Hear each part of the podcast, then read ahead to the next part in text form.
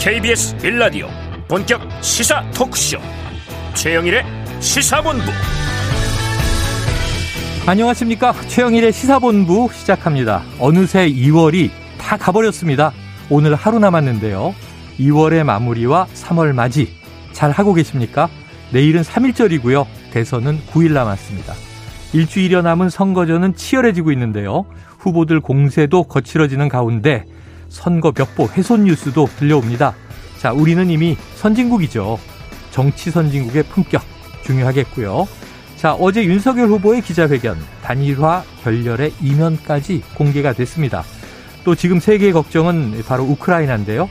푸틴 러시아 대통령과 젤렌스키 우크라이나 대통령이 현지 시간 28일 아마 오늘 벨라루스에서 회담을 갖게 된다고 합니다. 평화의 해법이 나오기를 기원해 보고요. 자, 미국과 EU의 러시아 제재는 강화되고 있습니다. 자연의 봄은 오는데 국내외 정치 상황의 봄은 멀어 보이네요. 최영일의 시사본부 출발합니다.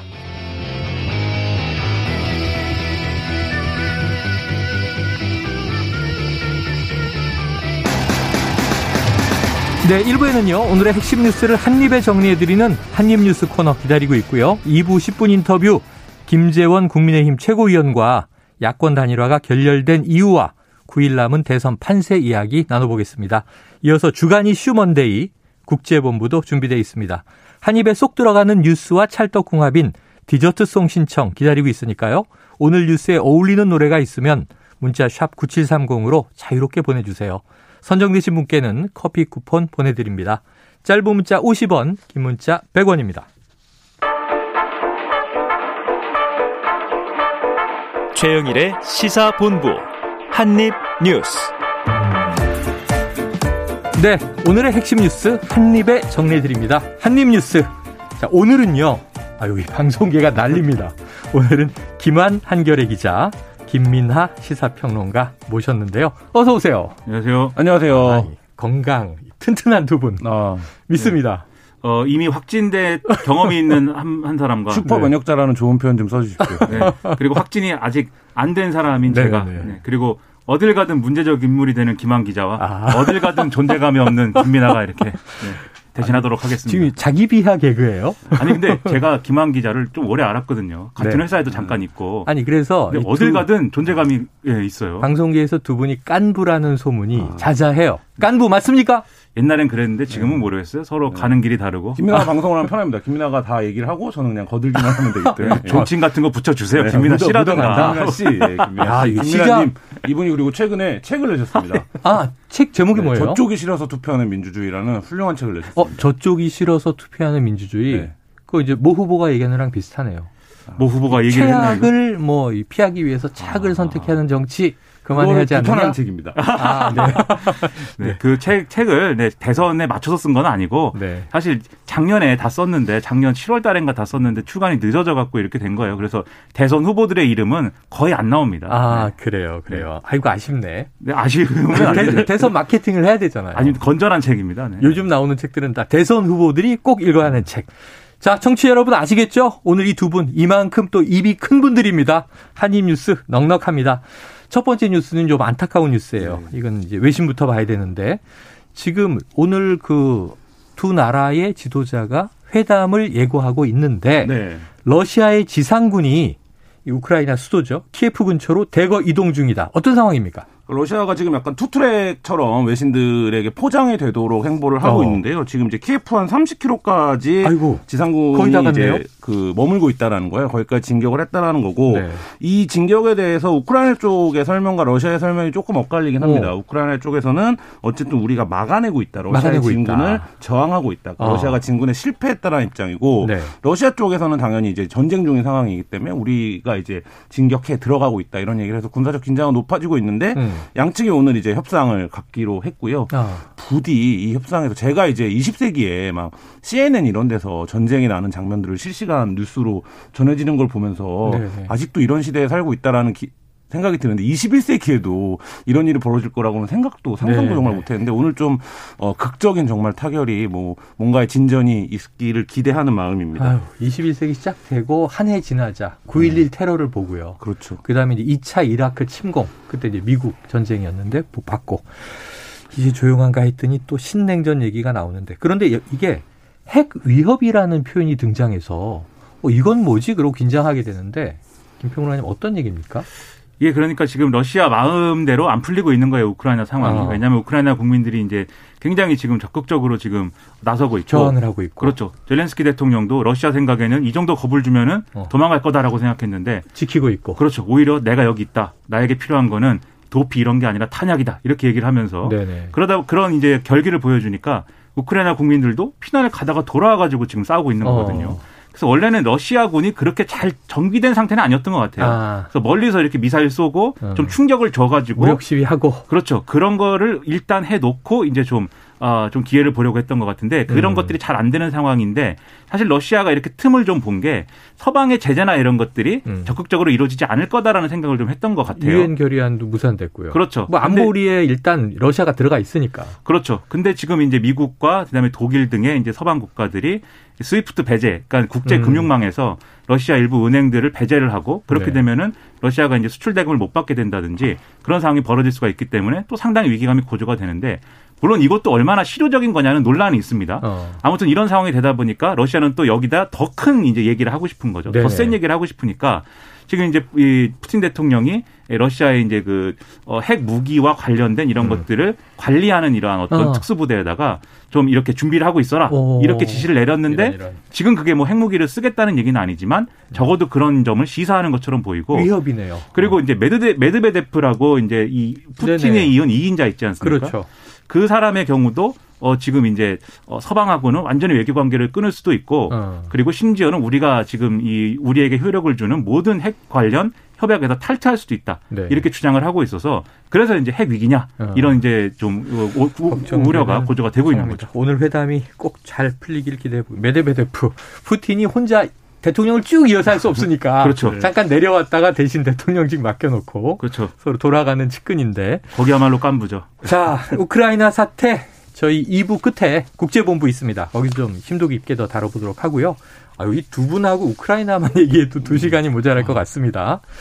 자, 깐부 얘기 나왔어요. 두 분은 깐부로 알고 있었는데 초입에 입씨름을 하시는 거 보니까 나름 또 다른 결이다. 아, 아닙니다. 네. 자, 이 두 분 깐부냐 아니냐. 윤석열, 안철수. 지금 단일화가 되느냐 마느냐. 지난 주말이 특히 어제 일요일이 주목받았는데 뭔가 터지긴 했는데 네. 그러면 저 김한 기자님 네. 역시 기자의 촉으로 단일화 지금 완전히 물 건너간 겁니까? 저는 뭐 물 건너갔다고 보는데요. 네. 한국 정치가 워낙에 또 역동적이기 때문에 9일이라는 시간은 또 9일. 예측하기가 예, 어려운 시간이긴 한데 네. 어쨌든 어제 통상적으로 이제 기자들이 어 일요일 날 낮 1시에 기자회견을 한다. 네. 이러면 이제 뭔가 발표를 하거나 아니면 어. 다음 날 이제 월요일자 아침 신문이라든지 뭐 저녁 뉴스에 일요일 저녁 뉴스에 크게 뭔가를 보도하기 예. 위한 이제 정치적인 이제 이벤트잖아요. 음. 근데 단일화 협상이 결렬됐다라는 거를 선언하는 거니까 예를 들면 네. 기자회견을 하는 것도 이례적이었는데 그 이례적인 기자회견에서 이 단일화 과정을 이렇게 진행을 했는데 비공개 협상 과정을 뭐 낱낱이 공개했다고 어, 해도 과언이 아닐 네네. 정도로 했는데 어 저는 이제 뭐 굉장히 뭐 본 적이 없는 네, 조식이고 생소한. 예, 그러니까 왜 이런 조식을 두는 것인가, 이렇게까지 두는 것인가 이걸로 놓고 보면 이제 결국에는 어이 단일화가 결렬된 이유에 대한 책임을 아. 누구에게 그러니까 돌, 상대에게 돌리면서 우리가 이제 이혼 조정 기간이라는 게 있잖아요. 아. 숙려 기간. 그러니까 이거는 그걸 빗대서 말해보면 여론의 조정을 좀 받아보려는 내 책임이 아닙니다. 내가 규칙 사유가 나에게 있는 게 아닙니다. 우린 최선을 다했습니다. 네, 이거를 좀 과, 보여주려는 어떤 기자회견이 아니었나 이런 생각이 듭니다. 자, 이 김민아 이 평론가님 의견도 아주 궁금한데 아, 진실 공방에다가 저도 놀랐어요. 일단은 그 육성이 준비돼 있으니까 양측의 목소리를 듣고 이야기 나눠보죠. 네, 저는 오늘 이 시간까지 안철수 후보와의 단일화를 위해 진실한 마음으로 최선을 다해 왔습니다. 그러나 안타깝게도 오늘 아침 9시 단일화 결렬 통보를 최종적으로 받았습니다. 제가 지금까지 단일화에 대해 공개적으로 언급하지 않은 것은 제가 이것을 공개적으로 언급하는 것은 이 단일화 과정에 도움이 되지 않고 후보 단일화를 간절히 바랬기 때문이었습니다. 지금이라도 안 후보께서 시간과 장소를 정해 주신다면 안 후보와 흉금을 터놓고 얘기를 나누고 싶습니다. 저는 뭐 전권 대사 이런 개념은 저희들은 없습니다. 전해온 내용을 듣고 그 내용이 별반 차이가 없기 때문에 어, 그것에 대해서는 고, 고려할 가치가 없다. 그렇게 결론을 내린 것이 답니다. 네. 자, 이렇게 자세하게 발표하는 것은 너무나 단일화를 바랬기 네. 때문이다라는 글쎄 어떻게 이해해야 될까요? 자, 그런데 이제 전권 대사, 뭐 전권 대리인 이런 얘기가 오갔는데 여기 또 국민의힘 쪽은 장재원 의원의 이름이 등장한 것도 많은 분들이 좀 놀라기도 했고 김한 기자님은 이혼 조정 기간이다. 책임을 상대에게 떠넘기고 네. 여론을 조성하는 것이다. 단일화는 결렬로 본다. 그런데 그럼 김평롱아님은요? 네, 뭐 마찬가지죠. 뭐 네, 책임론을 덜기 위한 그런 기자회견이었다라고 볼 수밖에 없는 게, 네.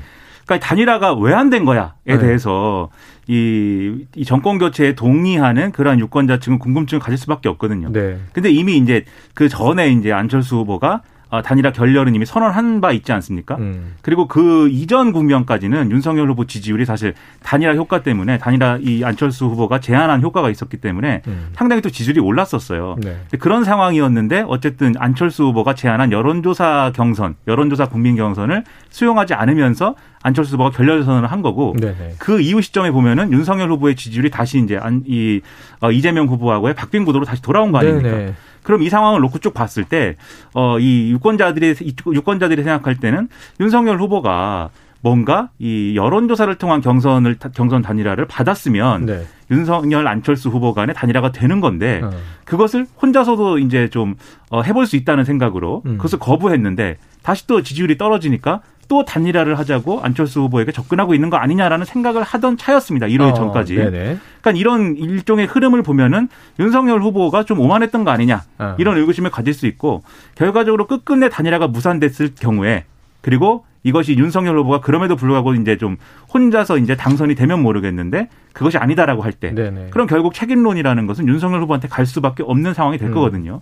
그러면 그 이 책임론이 이 이렇게 갈 수밖에 없다는 상황 자체가 지금 선거에는 유리하게 작용하지 않기 때문에 네. 그럼 이 책임론은 어떻게 덜어야 되겠다. 음. 예, 그러한 이제 의지를 가지고 기자회견을 한 것 같아요. 그래서 음. 세세한 이런 협상의 어떤 과정을 이렇게 다 낱낱이 공개를 해버리면 지금 아직도 국민의힘은 단일화는 끝나지 않았다라고 얘기를 하고 있는데 네. 투표 전날까지 이제 단일화 할 것이다라고 주장을 하고 있는데 음. 이렇게 되면은 협상이 가능하겠냐라는 거죠. 아니, 가능하지 않을 그렇죠. 거 아닙니까? 그러니까 이게 다 깐다는 자체가 저쪽 책임이 커요라고 얘기해버린 셈인데. 그렇죠. 우린 이렇게 노력했는데. 감정의 고를 자극해놓고 그래도 기다리고 있습니다. 그러면. 그렇죠. 이게 정말 단일화할 의지가 있는 건지 이제 이런 이제 문제가 생기는데 자 저는 어제 기자회견이 이미 안철수 후보는 자 13일 일요일에 단일화합시다. 20일 일요일에 결렬입니다. 뭐 윤 후보한테 아무 연락이 없습니다.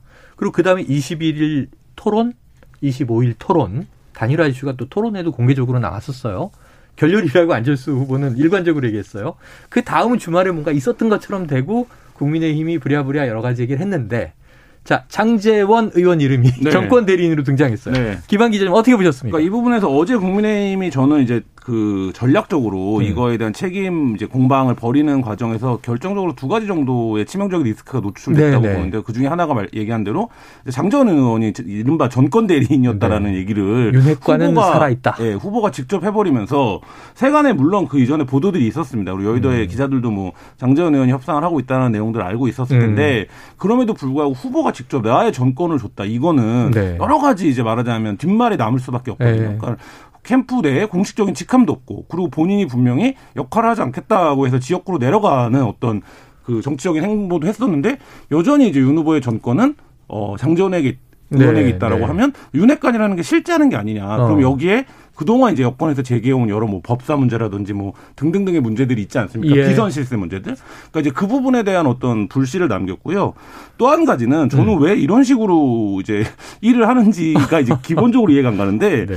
그 파일 제목이 또 이제 공개되면서 논란이 됐어요. PDF를 공개해버렸죠. 네네. 근데 이제 이게 파일 정보를 보면 뭐라고 저장해냈는지를 알 수 있는 거는 그러니까 오피스 업무를 해본 사람들은 누구나 아는 네, 어떤 그렇죠, 건데 그렇죠. 그 파일 제목이 정리해서 못 만나면 깐다예요. 네. 그러니까 이게 어, 협상이라는 게 상대에 대한 존중과 예우를 바탕으로 그렇죠. 하는 건데 이게 이런 식으로 파일 정리를 해놓는다는 게 과연 이제 어, 향후에 뭐 추가적인 협상이 어떻게 될지는 모르겠습니다만 어떻게 작용할 것이냐 네네네. 이런 면을 고려한다면 이제 저쪽에서 판을 깼다라는 걸 강조하기 위한 자리였지만 우리가 진행했던 판이 뭔지를 오히려 좀 드러내는 효과도 있었다 네. 이런 생각이 듭니다. 자, 요 대목 때문에 이제 지난 밤사이 SNS를 보니까 깐 분 줄 알았는데 깐다였다. 네. 뭐 이런 표현들이 많았는데 이게 두 가지 의미가 있어요. 이게 뭐지? 정리해서 못 만나면 깐다. 이 깐다가 공개한다는 의미도 있고 또 때린다는 의미도 있잖아요. 김평근 의원이 뭐예요? 뭐 공개한다는 거죠. 때린다고 때리면 안 되죠. 그럼 네. 경찰이 출동하기 때문에. 그러니까 보통은 이제 정리해서 못 만나면 찾아간다. 뭐 이런 정도 얘기가 나오면 괜찮았을 텐데. 아니 보통 사, 상식적이면요 네. 정리안이라고 하면 됩니다. 아, 정리안. 네. 아 그게 이제 이걸 작성한 네. 분이 겨, 감정적으로 좀 격앙돼 있었던 것 같아요. 네, 그래서 네. 왜냐하면 이제 윤석열 후보 측에서 설명하기로는 거의 이제 새벽까지 협상을 했다는 거잖아요. 협상을 네. 했고 그럼에도 마지막 남은 거는 이제 후보들 간에 만나는 거였는데 음. 윤석열 후보가 자택에 찾아가 가지고 내가 한번 그러면 좀 어, 그런 좋은 모습 보여주도록 하겠다라고 했음에도 불구하고 네네. 그 확답이 오지 않고 안철수 후보가 바로 목포로 내려가 버린 거잖아요. 네. 그래서 이게 어떻게 되는 거냐 알 수 없는 상황에서 만약 후보들끼리 못 만나면 이것을 공개하자 이런 취지의 어떤 어, 공감대가 있었을 텐데 왜냐하면 앞서 말씀드린 것처럼 책임론을 뒤집어 쓸 수 없기 때문에 네. 그동안 있었던 일들을 다 공개해가지고 우리는 할 만큼 했는데 안철수 후보가 이렇게 좀 어, 무책임하게 떠나버렸다라는 음. 걸 공개해야 되겠다 이런 마음을 가졌을 때 네. 감정이 좀 실려 있었던 거죠. 그래서 파일 이름을 아마도 그래서 못 만남 이 정리해서 네, 네. 그러니까 내용을 정리해서 정리해서 못 만나면 깐다. 네, 이런 용도의 파일이다. 뭐, 이 후보들 간에 못 만나면 공개하는 용도다. 이런 거 아니었을까 싶은데 그만큼 내부에서 이제 감정적으로 되게 경황돼 있었던 것 같고 음. 장재원 의원 문제는 제 생각엔 이렇습니다. 이게 윤석열 후보하고 장재원 의원 간의 관계를 보여주는 에피소드인 것 같긴 해요. 아, 굉장히 고조차도 그렇죠. 굉장히 가까운 사이다. 그건 어. 분명하다. 네. 근데 윤 핵관이라고 할 때는 아예 이제 장재원 의원에게 아무런 역할도 안, 해, 안 맡겼는데 여기저기 예를 들면 인터뷰나 이런 데서 네네네. 굉장히 이제 좀 이준석 대표를 비판하거나 음. 굉장히 그런 모습들을 보여주고 그리고 이 윤석열 후보로 가는 여러 가지 보고나 이런 것들을 차단하고 이런 이미지가 이제 윤핵관인데 음. 이번에서는 어쨌든 이 공식적으로 임무를 부여를 받은 어, 거잖아요. 이거는. 비서는 아니다. 그렇죠. 그래가지고 뭐 이걸 전권 대리인을 굳이 장재원 의원으로 지목한 이유가 있다고 하면 네. 그럼 이제 제가 볼 때는 큰 문제는 안 될 것 같은데 네네. 다만 제가 좀 의아한 것은 전권 대리인끼리 만났다고 윤석열 후보는 얘기를 하고 있는데 네네. 안철수 후보 측은 전권 대리인 같은 개념이 없다라고 없다. 지금 얘기를 하고 있는 그렇지, 겁니다. 그렇지. 그러면 누구를 대상으로 무슨 협상을 한 거냐? 저는 이게 상당히 의문이거든요. 과연 실효적인 협상이었던 거냐? 안철수 후보는 계속 일관되게 여론조사 경선을 받으면 모를까. 네. 다른 것은 이미 뭐 논의할 가치가 없다라고 계속 얘기를 해왔는데 여론조사 경선은 제외하고 나머지 공동정부를 만들고 거기서 이 대선 이후에 합당을 하고 인수위부터 음. 인사를 나누고 이런 얘기를 쭉 이제 한 거란 말이에요. 합, 협의를 한 거란 네네네. 말이에요. 그 안철수 후보의 기존 입장에 비추면은 음. 이거는 사실은 다 의미 없는, 의미 없는 얘기거든요. 제안한 방식은 채택하지 않으면서. 그렇죠. 그래서 뭘 갖고 네. 왜 협상을 한 거냐. 저는 이 시간을 이렇게 공전된 책임은 누구에게 있느냐 상당히 좀 의문입니다. 그러니까 어느 기자회견이 네. 일파만파가 있는데 그러면 이제 여론조사 방식의 경선 이건 테이블에 안 올라왔다는 게 정설입니까? 국민의힘 국민의힘은 약간 다른 얘기도 하잖아요. 근데 국민의힘은 이렇게 설명을 하고 있어요. 처음에 음. 안철수 후보가 여론조사 단일화 경선을 제안할 때 음. 이것은 논의의 시작일 뿐이다. 아. 라고 안철수 후보 측에서 얘기를 했다는 겁니다. 네. 그래서 아 여론조사 경선을 우리가 안 받을 줄 알고 어. 이렇게 얘기를 했고 안 받는 우리가 안 받는다고 하면서 다른 네. 안을 제안을 하면 협상이 이어지는 거구나 어. 이렇게 생각했다는 게 국민의힘의 설명인데 해석. 어. 안철수 후보는 그렇게 얘기하고 있지 않고 네네. 안철수 후보 측의 누군가는 뭐 다른 얘기를 하는지 모르겠는데 네. 어쨌든 이 안철수 후보 측의 다른 인사들하고는 네. 사실 합의가 이루어졌을지 모르지만 뭐 정권 대리인이 없으니까 그렇죠 결국 안 후보가, 결정해야 된다고 보는 거니까 그렇죠 네. 후보가 결국 오케이 안 한 거죠. 그 부분에서 뭐가 지금 이제 엇나가는 거냐면. 예, 예.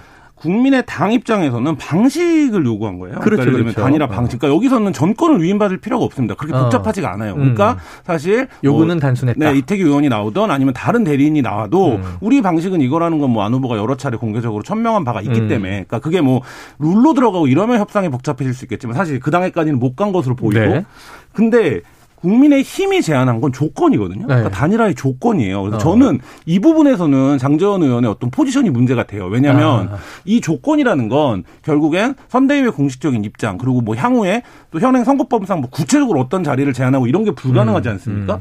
그러면 그렇다라고 하면 두 가지 요건이 물론 동시에 있어야 됩니다. 후보의 의중을 정말 대리할 수 있는 사람이어야 네네. 되고 그것이 당내 공식적인 논의기구에서 논의가 가능한 네. 방식의 네. 어떤 대리성, 대표성이 네. 있어야 되는데 장재원 의원이 여기 여기서 뭐 한쪽은 뭐 대표할 수 있다라 대리할 수 있다라고 어. 보여지는데 이쪽에 대한 대표성은 네. 스스로 안 하겠다라고 했던 이쪽은 부분이거든요. 실무자 메신저고 그렇죠. 예. 이쪽은 정권 대리인이고 네, 그러니까 네. 그 부분에서 그러면 어 장재현 의원이 그 부분에 대한 정권을 대리받았다라고 하면 네. 이 캠프 내에 공식적으로 예를 들면 뭐 정부 구성안을 계획하는 사람이라든지 아니면 그런 공약을 만드는 사람의 위치와 입장은 무엇이며 네. 뭐 이런 것들이 여러 가지에서 좀 이렇게 뒷말이 남을 수밖에 없는 이런 음. 상황이었고 또 거기다가 국민의당 입장에서는 어 우리는 정권 대리인 개념으로 협상하지 않았는데 이렇게 얘기를 해버리면 음. 사실 이 협상은 무엇이었느냐 이게 이제 근본적으로 회의감이 좀 드는 거죠. 다만 그래요. 그 부분은 네. 지금 국민의힘 체제는 윤석열 후보가 마음대로 할 수 있어요. 왜냐하면 아. 당무부 선권이 있다고 당원당에서 정리를 해놨기 때문에 그래서 이제 정권 대리인을 이, 이 장지원 의원으로 하는 과정과 절차가 어땠는지는 아마 네. 내부 음. 분위기를 봐야 되겠지만 네. 그것의 절차는 나름대로 이제 항변할 수 있는 부분이 있다고 보는데 알겠습니다. 다만 실효적인 부분에 있어서는 음. 이 대선 이후에 합당을 하고 거기서 이제 무슨 뭐 당권과 이런 것들을 어떻게 나눌 것인지를 협의했다고 지금 얘기하는 거거든요. 음. 이 부분은 사실 대선 이후에는 윤석열 후보가 당무 선권을 갖는 게 아니고 예, 다시 예. 이준석 대표의 권한이 넘어오죠. 어. 이준석 대표가 지금은 선거 기간이고 장재원 의원의 역할에 대해서 지금 하는 얘기는 그렇게 부정적으로 얘기하고 있지 않아요. 아. 근데 만약에 이런 식으로 합의를 했을 경우에 네, 네. 대선 이후에 당 합당과 그것에 따른 권력의 배분 논의를 합의를 했을 때 아.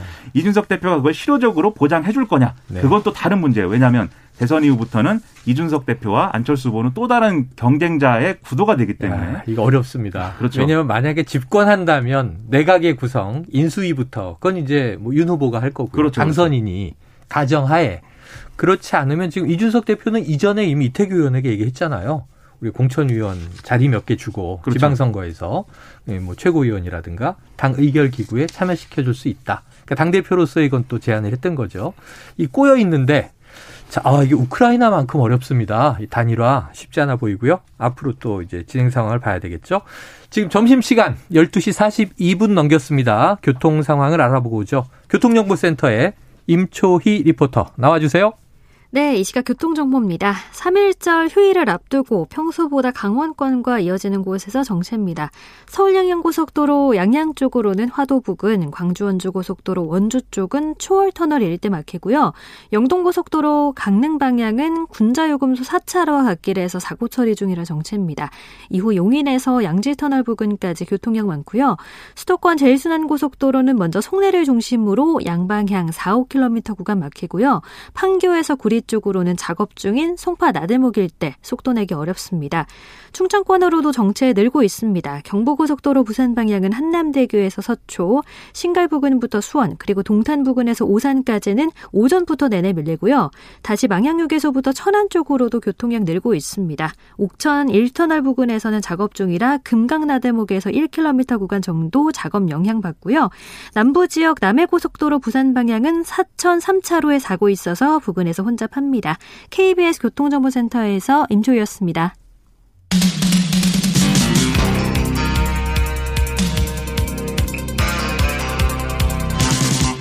최영일의 시사본부. 네, 한입뉴스 special 게스트 김한 기자, 김민아 평론가와 함께, 함께 하고 계신데요. 이 양김 시대 이거 대박이네요. 지금 유튜브 동접자가 평소보다 폭발하고 있습니다. 아. 이게 문제적 인물들이기 때문에 그런 네. 걸까요? 김민아 평론가의 문제적, 숨은 팬들이 아닙니다. 꽤 있습니다. 네. 예. 문제적 인물 어딜 가나 문제적 인물이 되는 김한 기자 존재감이 미미한 저의 조합. 네. 아, 이 조합. 아, 그래 제가 일주일을 휴가를 가 보니까 제가 없는데 동접이 폭발하면 아. 마음 한 구석이 쓸쓸해져요. 기분이 좀 나쁘죠, 그러면. 예, 지금 네. 고정 게스트들의 심경은 또 어떨까? 아. 제가 지금 걱정이 됩니다만. 자, 다음 이슈로 가보죠. 아까 단일화 이제 와중에 어제 이재명 후보가 이제 유세를 하면서 자, 그 누구도 어, 이 배제돼서는 안 된다. 그런 얘기를 또 이제 남겨서 이게 이 저 안철수 후보를 향한 구애 전략 아니냐 이런 얘기가 남았어요. 그런데 이재명 후보의 요청으로 더불어민주당이 다당제 개혁을 의총에서 추인했다. 이 토론 때 나왔던 얘기인 거죠? 네, 맞습니다. 그 이재명 후보가 TV 토론에서 안철수 후보와 토론하는 과정에서 이 얘기를 했고 네. 안 후보가 어, 그렇다라고 하면 당론으로 그거를 어. 정리해 달라라고 얘기를 했고 네. 이재명 후보가 어, 그럼 내가 당론으로 추인하겠다. 그, 하겠다. 얘기를 했고 네. 뭐 불과 며칠 지나지 않아서 뭐 핵심적인 내용은 이런 것들입니다. 뭐 네. 총리 국회 추천제 그다음에 네. 그 이거 임기와 책임성을 보장한다라는 의미가 네. 되겠죠. 그리고 권역별 연동형 비례대표제 선거제 개혁 그리고 대통령 4년 중임제는 개헌. 그러니까 이게 민주당은 이제 포괄적인 정치 개혁, 안, 네, 네, 그러니까 네. 정치 교체 이렇게 얘기를 하고 있고 이게 이제 풀이해서 설명을 하면 지금까지는 선거구제라든지 선거제도 자체가 양당 중심으로 짜여져 있고 그러니까 음. 승자가 다 독식하는 구조였는데 음. 이 부분들에서 비례성이라든지 아니면 다당제가 구성 가능한 요소들을 도입해서 실질적 뭐 연합정부라든지 공동정부라든지 이런 것들이 가능한 체제로 가겠다라는 음. 이제 방향인 거고 이 부분에 대해서 주말 사이에 이재명 후보가 이제 거리 유세나 연설에서 음. 굉장히 얘기를 많이 했습니다. 네네. 이렇게 가자. 그래서 어쨌든 이 부분에 대해서 어쨌든 안 후보는 오랫동안 얘기를 해온 부분이기 네. 때문에 안 후보의 핵심적인 지금 어쨌든 시그니처 공약 중에 하나거든요. 예, 예. 그러니까 이제 이런 부분들에서 안 후보가 어떤 판단을 내리게 될지 뭐 이런 게 이제 앞으로 9일이나 남은 대선에서 주목해 볼. 아, 9일이나? 네. 이나 강조를 네. 주셨어요. 점입니다. 자, 9일 후딱할 것 같은데. 네. 그런데 이제 토론 때도 얘기가 나왔지만 또 심상정 후보도 오래전부터 나도 주장해 왔던 바다. 이 또 DJ 때부터 나왔던 얘기다. 안 하니까 문제지. 그 지난번에 선거법 개혁을 했는데 이 지지난해 총선 때 비례정당, 위성정당 등장 때문에 민주당도 훼손시킨 거 아니냐. 이재명 후보는 이거는 국민의힘이 먼저 했기 때문에 어쩔 수 없었다. 하지만 본인은 반대했고 지금도 사과한다. 이런 얘기였던 거예요. 이거 안철수 후보에 대한 구애로 보이는데 먹힐까요? 일단 뭐 구애가 안철수 후보한테 먹히느냐 이거는 뭐 저는 상당히 두고 볼 문제라고 생각하는데 왜냐하면 이게 사실은 뭐 어, 안철수 후보도 그렇고 심상정 후보도 그렇고 본인들이 이제 주장해 오던 어떤 이 제도 개혁인데 소수 정당 입장에서 그렇죠 다당제를 보장하라 그렇죠 네. 그런 것인데 예를 들면 제가 뭐 밥을 이미 먹고 있는데 네. 와가지고 밥 먹을래 이렇게 물어보면은 제가 뭘 타이밍이 늦었네요. 네, 뭘 동의해야 되는지를 알 수가 없는 거잖아요. 아. 그래서 사실 안철수 후보와 신상정 후보 입장에서는 뭐를 이제 동의하고 무엇을 행동해야 될지가 사실은 좀 애매합니다. 네. 그래서 구체적인 제안이 좀 있어야 되는데 왜냐하면 지금 얘기한 정치 개혁이라는 거는 그냥 이재명 후보와 더불어민주당이 하면 되는 거거든요. 음. 근데 저는 이걸 통해서 아마 어 좀 이렇게 이 정치 개혁 의지에 대한 공감대를 후보들이 모은 다음에. 음. 그 다음에 대선 이후에 예를 들면 이제 공동 정부를 만들고 음. 국민내각을 꾸린다 이렇게 할 때 그때 좀 참여해 달라라는 식의 어떤 구체적인 제안이 있거나 이렇게 네. 돼야 이제 거기에 대한 합의가 또 추가로 이루어질 수 있지 않느냐 생각을 하는데요. 예. 그래서 이게 결과적으로 보면은 이 이재명 후보의 어떤 전략이라는 거는 이런 어떤 행보를 통해서 음. 이두 후보에게 주는 직접적 메시지가 문제가 아니라 중도층 유권자들에게 주는 이제 메시지가 따로 있는 것 같아요. 아. 그래서 지금 이제 중도층이 좀 영향을 받고 있는 것은 정권 교체 여론인 거잖아요. 네. 그 정권 교체 여론이라는 것은 문재인 정권이 지금 뭐 지지율이나 이런 거 보면은 국정수행 지지율이나 보는 거 이런 걸 보면은 40% 내외로 나오지만 레임덕이 없다고 하지만 네, 잘 했지만 이번에 다음에 오는 정권은 네. 이 문재인 정권보다도 나은 정권이었으면 좋겠다 이런 생각이 있는 네, 거지 않습니까? 네. 정권 교체 여론도 높기 때문에 네. 그렇다고 하면은 이재명 후보로서는 똑같은 민주당이 또 집권하는 게 아니고 음. 좀더 발전된 좀 더 이제 좀 다른 세력과도 함께하는 네. 이런 세력들이 함께 집권하는 거다라는 이미지를 주면서 아. 정권 교체의 프레임을 돌파해보고 싶은 그런 이제 어떤 아. 노림수가 있는 거죠. 그래요. 여기에 더해서 안철수 후보와 심상정 후보의 지지층 같은 경우에는 이 두 후보가 반드시 대통령이 돼야 되겠다라는 마음으로 투표를 하겠다라기보다는 네. 이번에 대선에서 표를 많이 얻어가지고 좀 대선 이후에 독자적인 어떤 정치 세력으로서 의미 있는 활동을 했으면 음. 좋겠다. 이 기대가 상당히 큰 거잖아요. 그래요. 그런데 이재명 후보가 이 두 후보에게 직접적으로 투표를 하지 않아도 나에게 투표를 하면 안철수 심상정 두 후보가 뭔가 역할을 할 수 있어. 어. 이런 얘기를 하면 지지자들이 아 그럼 이번엔 전략적으로 이재명 후보에게 투표를 해볼까 음. 이런 생각을 할 수도 있는 거란 네네네. 말이죠. 네, 네. 이런 효과를 노리고 있는 건데 역으로 얘기하면 그래서 안철수 후보나 심상정 후보 입장에서 이재명 후보 제안 너무 좋다 박수 막 치고 이러면 자기 지지자를 뺏기는 거예요. 네네네. 네, 그렇기 때문에 이게 여러모로 진정성이 의심된다 네. 이런 얘기는 하면서도 그렇다고 정치개혁 의제를 반대한다라고는 얘기할 수 아, 없고 그렇죠. 좀 어정쩡한 태도로 아마 선거 마지막까지 좀 가지 않을까라고 네. 생각이 되는데 중요한 거는 유권자들의 마음이 중요하다는 겁니다. 자 소신이 있다면 그럼 하시면 됩니다 했는데 자 어쨌든 했어요. 지금 적어도 의총에서 당론 결정까지는 했어요.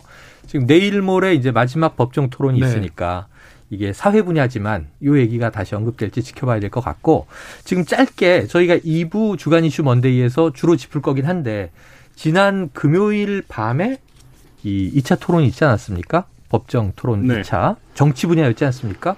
그런데 여기서 보니까 이재명 후보는 어 이게 윤석열 후보 일본 자위대가 진주하는 걸 허용한다는 거냐 충격이다. 또 윤석열 후보는요. 우크라이나를 비하했다. 이런 공방이에요. 외교적인 문제인데 물론 안보가 결부돼 있습니다만 김한 기자님 어떻게 들으셨어요?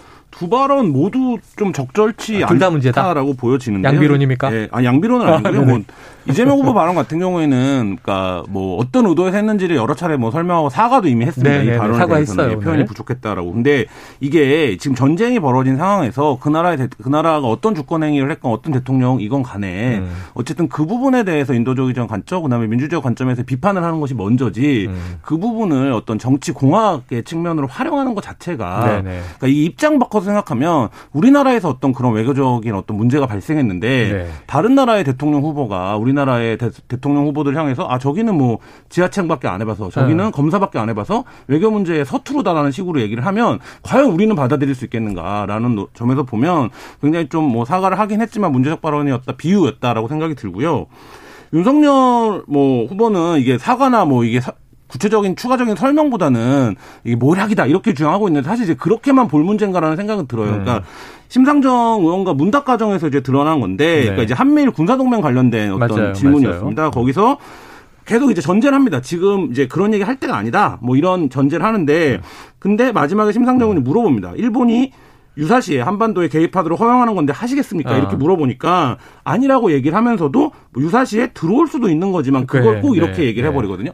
근데 이 부분이 굉장히 국민 감정적으로도 예민하고 네, 그렇죠. 이 결국엔 일본과 이런 수준의 동맹 관계를 맺을 수 있는 것이냐에 대한 음. 여러 가지 사회적 합의가 또 필요한데 네. 이 부분에서 유사시에는 들어올 수 있다라고 이제 어쨌든 언급을 했다라는 것 자체가 사실 노련한 정치인 같으면 절대 네. 하지 않을 언급인데 그렇죠, 그렇죠. 이게 이제 공개된 장소에서 공개된 TV 토론에서 이렇게 얘기를 했으면 본인이 원래 하려고 했던 얘기가 더 긴 맥락이 있었으면 네. 그거에 대한 설명을 좀 하면 좋겠다 이런 생각이 듭니다. 자, 문제적 기자님의 긴 평론에 이어서 네. 김민아 평론가님 시간이 얼마 없어서 네. 짧게 한마디 덧붙여 주시죠. 한 두 배 정도 길게 할수 네. 있지만 일단 이 우크라이나 젤렌스키 대통령이 네. 우리나라로 따지면은 유재석 씨 같은 사람이거든요. 아, 네. 코미디언이었는데 그렇죠. 국민들이 유재석 씨를 대통령으로 만들 정도면 네. 기성 정치에 대해서 얼마나 실망이 컸겠느냐. 네. 물 7, 80%로 됐는데요. 뭐 그러니까요. 이런 압도적으로. 것부터 이런 것부터 사실은 되짚어 보는 게 필요하고요. 네. 이재명 후보의 발언의 문제는 이런 외국의 비극을 사실 윤석열 후보를 공격하기 위해서 쓴 네. 것처럼 보이기 때문에 6개월 후보 문제. 대통령 네. 그게 문제인. 거예요. 음. 그래서 그거는 반성하고 사과해야 될 문제고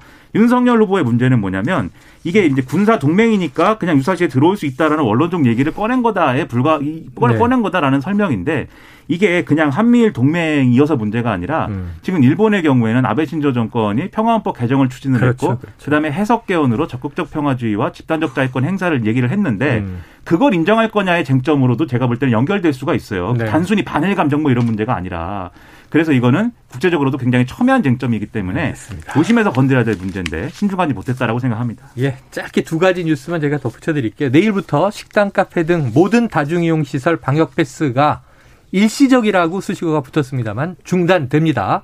그리고 이정재 배우, 야 오징어 게임으로 미국 배우 조합상 나무주연상을 결국 거머쥐네요. 정호연, 야 모델에서 처음 이제 연기 도전했는데 여우 주연상 오징어 게임이 예, 나무 여우 주연상을 거머쥐었습니다. 축하합니다. 축하드리고요. 오늘 양김 시대 여기서 마무리하겠습니다. 두 분 고맙습니다. 감사합니다. 고맙습니다. 자 오늘의 디저송은요 9080님 신청곡입니다. 김현철과 롤러코스터의 봄이와 신청합니다. 이 노래처럼 전쟁도 코로나도 어지러운 선거판에도 모두 봄이 오길 바랍니다. 커피 쿠폰 보내드리고요. 노래 듣고 저는 입으로 돌아옵니다.